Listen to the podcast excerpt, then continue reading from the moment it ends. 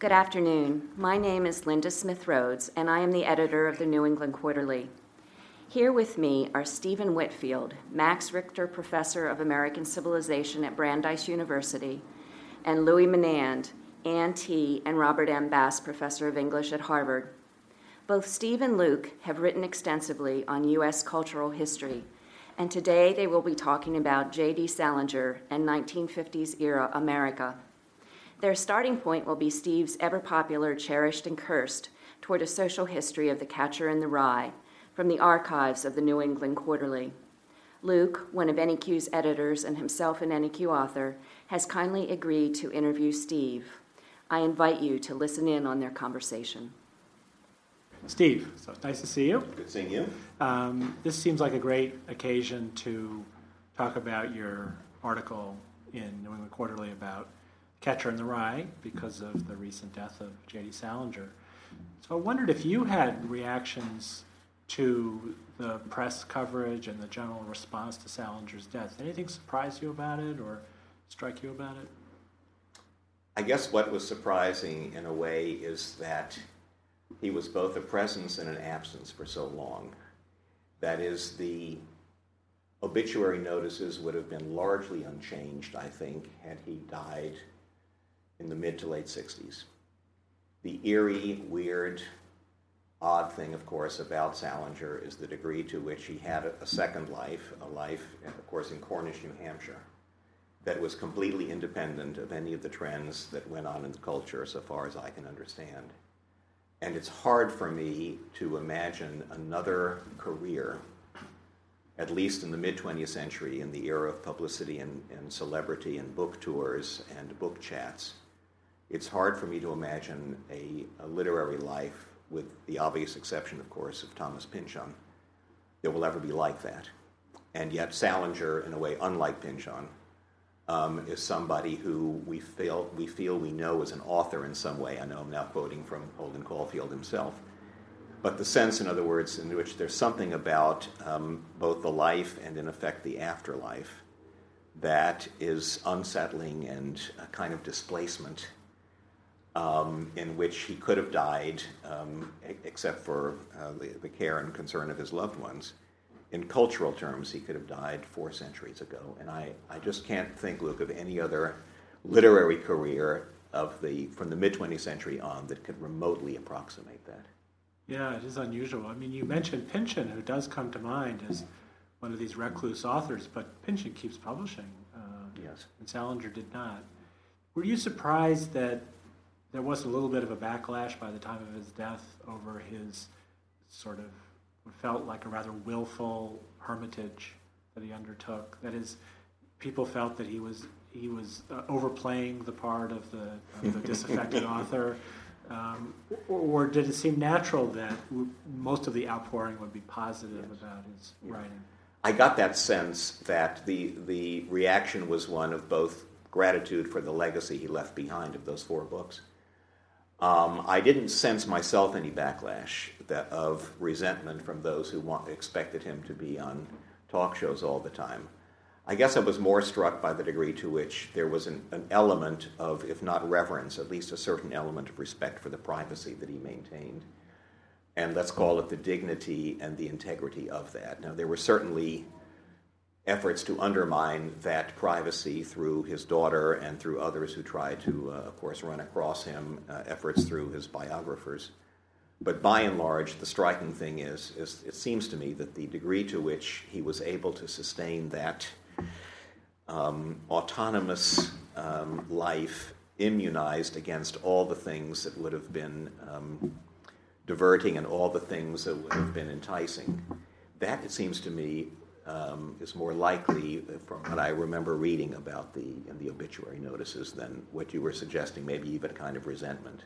Yeah, I didn't feel a resentment yeah, either. I, was a little surprised by by the lack of it. Just I would have felt from some quarters you would get mm-hmm. a little bit of a grudging response, but I think it is a testimony to the uh, regard in which those books are held. Mm-hmm. Um, now we'll talk about Catcher, but because that's mm-hmm. what your article was about. But what about the other books, the stories and Franny and Zooey? Uh, well, certainly, I think the nine stories from everything that I have read in terms of literary criticism and literary history are going to survive. Yeah. Um, they are amazing achievements in terms of the delicacy, the um, tiny, tiny little calibrations that he's able to achieve. I don't have any sense of Franny and Zooey or of uh, Raise High the Roof Ray, Raise High the Roof Beams Carpenters and Seymour in Introduction having that kind of survival value. I think you know the standard literary term there would be precious, and they're a little bit too precious to survive in, an, in a more of a long, let it all hang out kind of culture that we now inhabit. But can I go back just one second with Pynchon? Um, it seems to me that the curse that in, afflicted Salinger that suggests that there might have been a, a backlash is that um, anybody who cared about it knew where he lived, had a rough idea from the back cover of the first, what was it, the first three editions of The Catcher in the Rye, what J.D. Salinger looked like in 1951. And therefore, there was at least the possibility of the invasion of privacy. Pynchon, who I believe has not been photographed since, what, a high school yearbook. Yeah. He was not photographed for his Cornell yearbook. Has managed, in a sense, to elude uh, any of the possibilities of resentment that you suggested, even as he's kept publishing. And that is both his um, elusive achievement in the sense that nobody bothers to demand of him what clearly, um, without quite the same degree of foresight, Salinger had to live through in terms of the demands placed upon him to please show up. Yeah. Yeah, it's interesting about Pynchon. I do think that in his case, there are people who could make it their business to find out where he is who don't. Mm-hmm. Because I think actually the press has been rather careful about yes. respecting his yes. privacy. Um, now, now, may I ask you what you think of the, the last two books? Uh, well, I'm of the school, the school of narrow-minded people who feel that Franny is a great story ruined by Zooey. Um, that is, I think Franny is a story in the in the same spirit of the nine stories, which I agree with you are classic in the short story uh, tradition, um, and hugely influential for other story writers after after Salinger. Um, and I think Franny is one of those stories. Zooey, I loved it when I was 15 or whenever I read it, um, but when I reread it, I did find it precious. Um, and I, um, I, I, think Raise High the Roof Beam Carpenters is a great story, and Seymour Introduction is also rather precious and indulgent. So I'm, I'm one of those uh, people who take the view that he was uh, going a little bit off track in the latest, latest the last stuff that he did in his infatuation with the Glass family and with Seymour in particular. Mm-hmm. Um, and somehow that seems mixed up with his desire to withdraw yes. from the world. Um, but I, I would say second to none in my admiration for the for the works that we've been talking about. Yes. Look, I just wanted to pick up, if, if I may, on one uh, one point that you made in terms of when you read Salinger, um, which has to do with, um, in a sense, the its enduring value and that is um, is he really a writer for teenagers whom adults or parents or teachers think should be read by teenagers? Or is there something else here in which he remains, as in the nine stories, um, has to be considered both an adult writer and a remarkable um, writer for, for sensitive kids? I think Salinger is a writer's writer. So I think that um, he represents for a lot of people, certainly a lot of writers I know, that is non-academics who are professional writers, mm-hmm. a certain kind of ideal um, of craft. And I think that, you know, that's an adult thing. I don't think kids too much worry about the craft of Perfect Day for Bananafish. They're just trying to figure out what the hell's going on in that story. Um, but it's, it's a remarkable piece of craftsmanship. And I think the craft, the voice that he's able to create in Catcher and so forth is something that will always probably be admired by writers. What's I was actually going to ask you this question, which is interesting that it's interesting that the lost weekend of a prep school dropout whose parents live on Fifth Avenue seems to have close to universal appeal uh, to people who didn't go to prep school and whose parents don't live on Fifth Avenue, and that is a kind of odd thing. So one answer your question suggests uh, is that The Catcher in the Rye is one of these cases of the rich get richer. That is, having once established itself as the book that teenagers read, it is now given to teenagers as a book that they read, and therefore it gets read by teenagers. When they grow up, they give it to their teenage children to read because they were given it by their parents to read when they were teenagers. Um, and that it has a kind of self perpetuating quality to it within the culture. I'm not sure if that explains everything about it, but it certainly it has the status of a book that you want your teenager to read. Um, why we want our teenagers to read it isn't entirely clear because we certainly don't want them to drop out of school, solicit a prostitute, get drunk, use the word goddamn in every other sentence, and so forth. But my thought about it is that it has something to do with wanting your kids to know that there's still a kid in you. That is, that somehow you're telling them it's okay to be this way because you know, I was like this too when I was your age. So it has a little bit of a handing on, a generational thing to it. Um, yeah. But, but, the, but it seems to me the problem is uh, to, to give it to a teenager doesn't mean that he or she's going to read it. Yeah. There's still the artistic mystery or maybe the psychic mystery that um, this is one of those books, uh, like all sorts of movies, that don't have to be sold or even pre sold that still, as, as you were suggesting a few minutes ago, that may relate to the author's exceptional craft and exceptional capacity to, um, uh, to, to, provide a voice that is indelible. So it's still, it's still ultimately, it seems to me, about art and not about hands off from one generation to the next. Um, and the other striking thing, of course, that's also the, the Disney phenomenon, obviously, with younger children. And yet we outgrow Disney um, in all sorts of ways.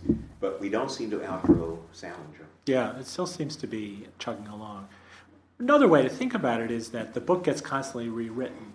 So the Bell Jar was a rewriting, written version of it. I think Bright Lights Big City was a kind of rewriting of it. I think uh, Heartbreaking Work of Staggering Genius was a kind of rewriting of it. So that every generation has its own version of the alienated um, adolescent uh, who speaks in this wonderful voice that other adolescents respond to. Um, and it attracts really talented writers like Eggers and Plath and McInerney. Um, so that somehow Salinger is always at the back of all these stories. They're all trying to do that story mm-hmm. over again, and that is part of what gives it its momentum, possibly. Is, it, is it, all, excuse me, is it also yeah. a, an antecedent in um, Fitzgerald's This Side of Paradise. I mean, how far back would you yeah. go pre-Salinger yeah. to the voice of disaffected youth? Well, I think has some you, kind of resentment I think against the adult world. You might have put this this way in your article. Uh, it all goes back to a book by Mr. Mark Twain called "The Adventures of Huckleberry Finn." But they, but the, those parents didn't get. No, this. they didn't. That's, That's right. the difference. Yeah, and yeah. It's probably the emergence of a youth culture. Youth culture didn't exist in the late It's a post-war thing. Yeah, as you know, teenager was really a '40s yeah. word, and yeah. So youth culture needed uh, products. Uh, I mean, to put that cynically, but it, there was an audience there which had built into it an idea of a state of being called youth, young person, teenager, um, and it spoke directly to that. One thing you say in your article is, uh, I think I'm quoting, "The Catcher in the Rye is utterly apolitical." Uh, and you're responding, when you say that, you're responding to efforts to appropriate it to kind of the new left or counterculture, 60s radicalism. And you give some examples of people like Tom Hayden who cite Catcher in the Rye as kind of an influence. Um, although you cite also 60s writers who don't mention Catcher in the Rye. Mm-hmm. Um, but certainly there was a sense that Holden Caulfield was a kind of um, uh, uh, premonitory version of the student radical or the dropout or the countercultural type of the 60s, and you are quite dismissive of that. Um, so I want to ask you two questions about that. One is that one thing that was striking to me about the obituaries and the general response to Salinger's death was that everybody seemed to pay a lot of attention to the degree to which he was a 40s person. Do you want to talk a little bit about the way the 40s shaped the sensibility of the catcher in the rye? yeah, it's a tough one, Luke, because you're also asking me to talk about the 60s. Yeah. Uh, within the same framework. Let me try to pick up the 60s part of it and why I believe um, the remark that you quoted is, is defensible. Um, and that is, it seems to me politics is ultimately about um, mobilization and enlistment of others. It's hard to imagine a politics that is solitary and that is fundamentally subjective. And as long as that definition is at least um, credible, then it seems to me everything in the um, psychic and emotional thrust of The Catcher in the Rye is against politics and toward um, the cultivation of the interior life. And the fact that the narrator um, imagines, for example, wanting to be a deaf mute so that nobody will talk to him or he doesn't have to talk to anybody, that is the opposite of the conversation we're having, suggests to me that, that is, that's an utterly apolitical book. The only element, and of course, the other feature about the 60s is that um, the counterculture was apolitical to a certain extent in the extension of the Beats, the hippies, into the hippies that were believing that basically no political solution was available. Um, but it, it, the, the element where it is perhaps overstated in terms of the apolitical quality, and I don't know if this is what you were perhaps referring to is that the 40s also produces the bomb. And the 40s produces something that was utterly unprecedented. So that when Holden Caulfield imagines that if there's another war, um, that he will um, uh, sit astride the atomic bomb when it goes down, just the, just the way um, Cap is it Major King Kong right. goes down at the end of Doctor Strangelove, 1964. Yeah um, is a kind of eerie premonition now of something that could at least be a hostility to a world in which politics doesn't provide um, any of the conventional solutions because atomic warfare is, is utterly insoluble and even deterrence has its, has its extraordinary fears and anxieties. To that extent, in the sense that the 40s um, gave us uh, an atomic age that nobody, no child, no teenager, no parent had ever lived through before, might allow for at least a certain kind of political edge. Or maybe, I would prefer maybe to call it an historical edge rather than a political one. But of course, the striking thing in that sense between the conventional 50s and the conventional 60s is the conventional 50s has no way of imagining concert with others. And the 60s is all about um, we must march, my darlings. Yeah, yeah. Uh, and that's why it seems to me the effort to um, uh, to incorporate the catcher in the rye for all of its disaffection seems to me doomed. And would you put on the road in the same category yes. for the same reasons? Yes. Yeah. Even though they're it's male camaraderie, and even though um, they're not particularly introspective and they're not particularly wanting to be by themselves, but it's it's a social world. It's not a world that imagines doing anything in any direction toward toward uh, change or any change uh, or any alteration of, of, the public realm. Yeah. So you couldn't really extract a politics out of a book like that. I don't think so. Yeah. And again, the striking thing, if I can just elaborate on on the point you made about the '40s, the other amazing thing um, is that um, J.D. Salinger is a product of some of the worst fighting in Europe, from Utah Beach uh, five, five hours after the first landing, all the way through the Battle of the Bulge. Uh, uh, somebody who knew war intimately. And yet, even though there are the traumatic and psychic scars of war, there is no um, larger sense of maybe we want to imagine a world in which the dangers of war are in any way reduced maybe I've come out of this experience wanting to do something. I mean, no American Veterans Committee, no civil rights legislation, no double V for victory. Now we've got to do something about achieving democracy at home. It seems to me there's none of that. And that's kind of in the solipsism of Salinger's art is a, a remarkable, uh, call it purity. Yeah. Call it apolitical purity, maybe. Yeah. No, he wanted to be a writer. Yeah, one feels that. Yeah. But there are different kinds of writers, and uh, you have to wait till the Tom Haydens emerged. Yeah. Not, not that he's a writer as such. Joseph Heller. Yeah. Yeah, that's right. Yeah. yeah. Although Heller also has a kind of '50s repudiation at the end. Yeah, but it's the anti-war book. Yes. I would say. Yeah. Yes. Yeah. Um, let's talk more generally about the Cold War period because you're the author of uh, one of the seminal studies of Cold War culture, um, and that was back in the 90s. Mm-hmm. So, yeah, and uh, the second edition was 96 of your mm-hmm. book. So, looking back on the last uh, 15 years, 14 or 15 years, do you see changes in the scholarship uh, of the Cold War mm-hmm. period that uh, might change the way you would have approached your subject when you were writing about it back um, in the early 90s? Yeah, if, if, we, if we confine the subject to, let's say, the impact of geopolitics on American domestic life, culture, civil liberties, and so on, as opposed to um, the way in which the Soviet archives have been opened so that we now see something more about, for example, how dangerous the world actually was during the Cuban Missile Crisis. Or if we see, uh, you know, now we know exactly how difficult it was for um, Kim Il sung to get Stalin to agree to invade South Korea. If we're not talking about that. I will sound horrifically dogmatic and stubborn, but I don't see any major um, any major difference. The problem still remains that we did something to ourselves that we didn't need to do in terms of the violation of democratic norms. We did something to ourselves we didn't need to do in terms of politicizing areas of culture, Salinger being the most striking exception, perhaps. We politicized things that didn't need to be politicized in terms of the arts, uh, to say nothing about the damages to people's careers. And I don't think that there has been any particular scholarship or any particular new research that has altered the general sense of something that um, needs to be revised.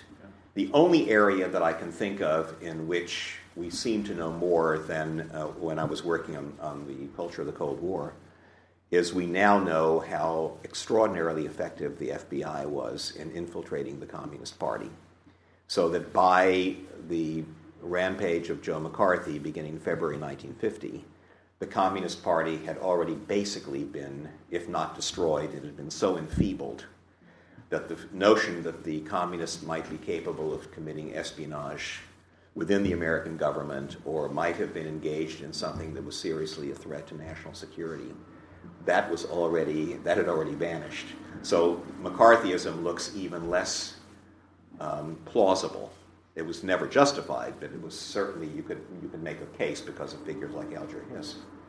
Now it seems to me that case is, has evaporated. Yeah, and you do, but you do sound that theme in your book mm-hmm. already that there was an exaggerated fear yes. that the FBI was remarkably effective in infiltrating these organizations.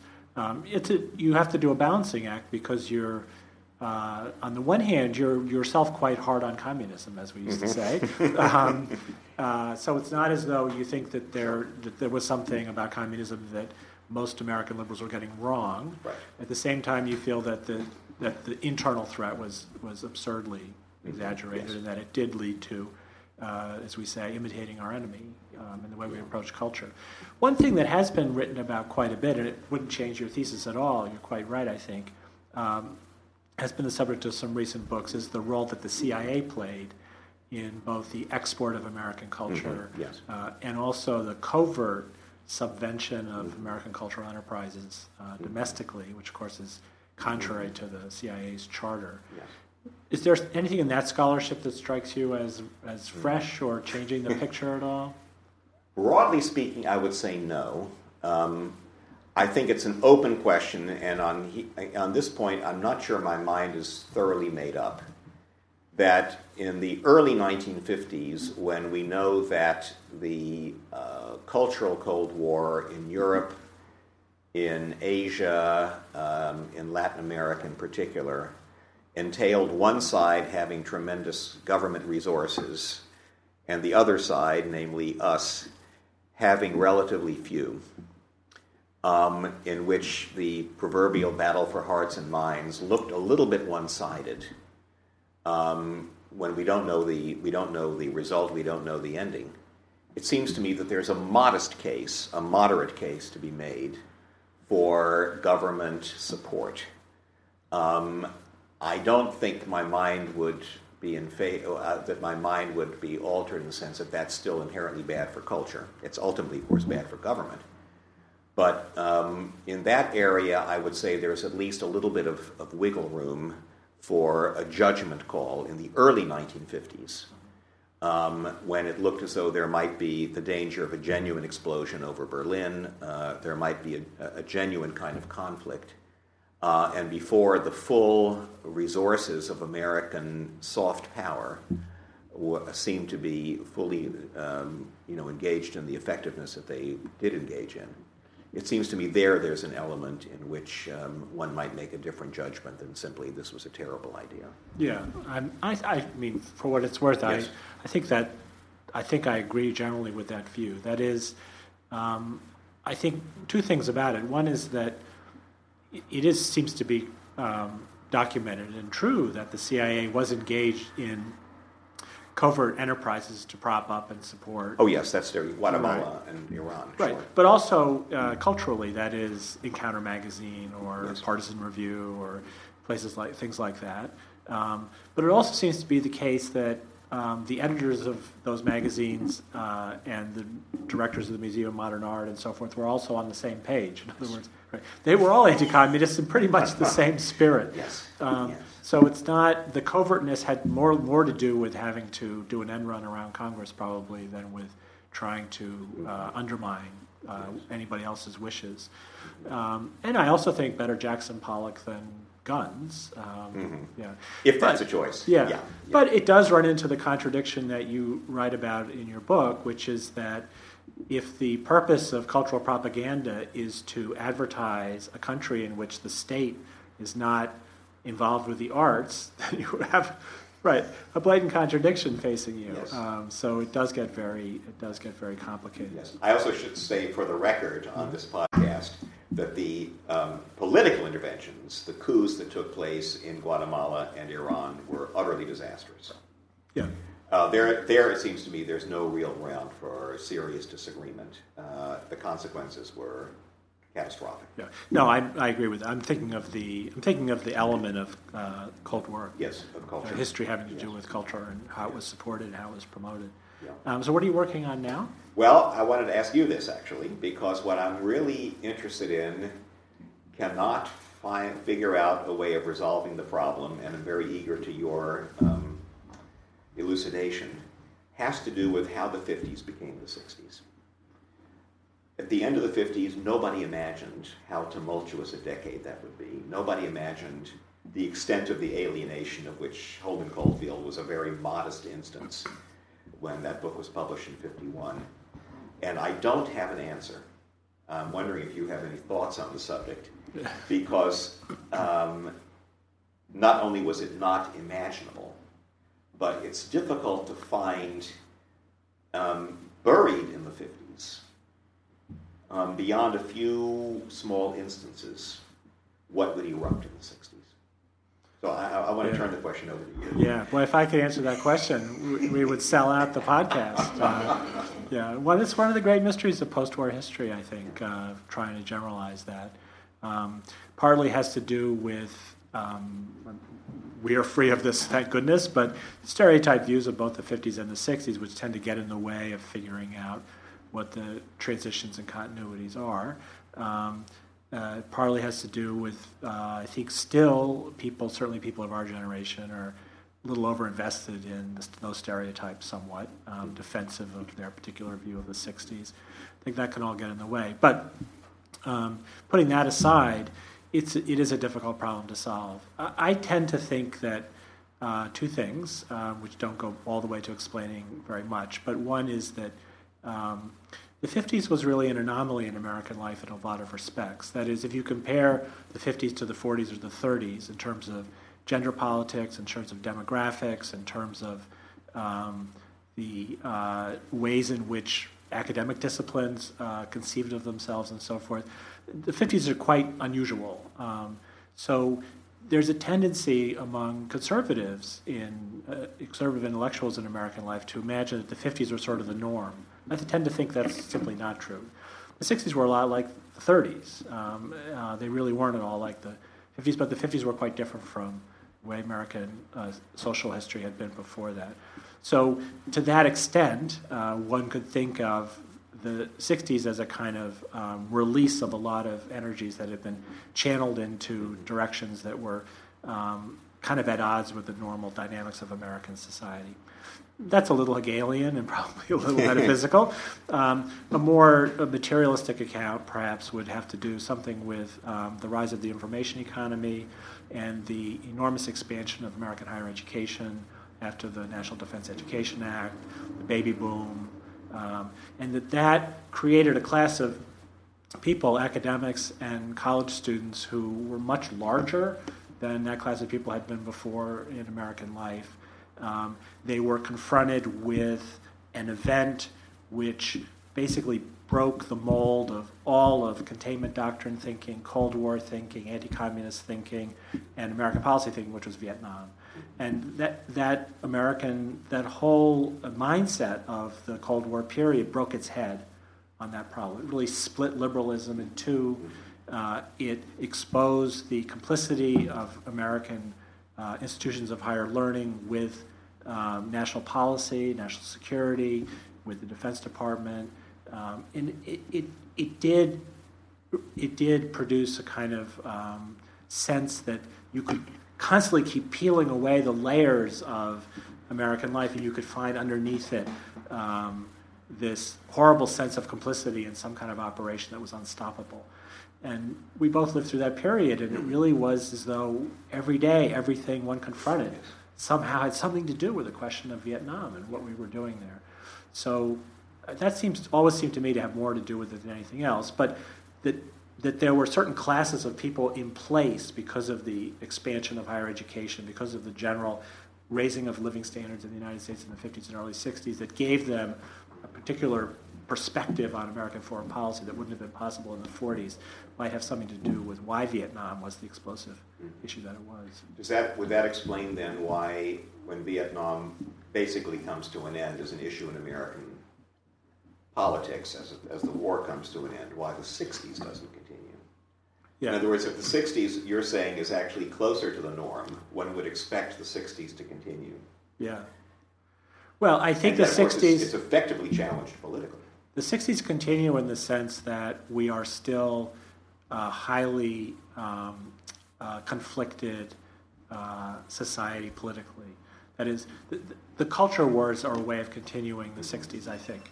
Um, I do agree, though, that really what ended the 60s was the end of the draft, really in 1970. Um, and that somehow just seemed to unhook, to pull the plug out of a lot of the youth ferment that had characterized the 60s before that, and a lot of the anti war sentiment. Um, so the war wasn't over until 75, but really it had sort of faded from the domestic scene before that. Um, one more question if we have time. What do you think of the New England Quarterly? Wonderful journal. Uh-huh. Since 1928.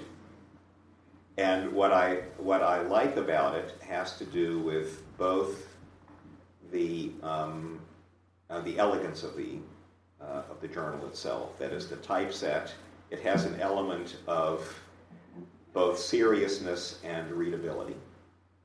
Um, and even though there are many articles in there that are beyond my competence to judge, there are many articles in there that do not address issues that I happen to be concerned with, especially the further back you go into the American past. They're highly readable, they're well edited, they're literate. Um, generally speaking, free of the jargon that disfigures so much of, uh, of scholarship. Great. I'm very pleased to be associated with it. Me too. Good. Okay. Thank you. For more information about this article, the New England Quarterly, or any of our publications, please visit our website at mitpressjournals.org.